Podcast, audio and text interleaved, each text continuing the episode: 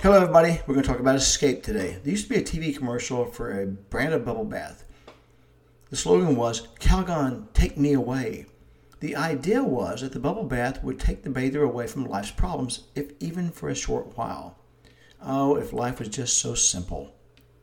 People use other methods to escape alcohol, drugs, pornography, and other deviances to numb their pain. But when the time away ends, the pain remains.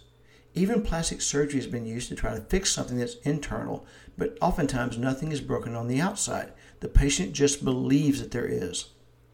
Face your life head on. Work on yourself to heal what hurts.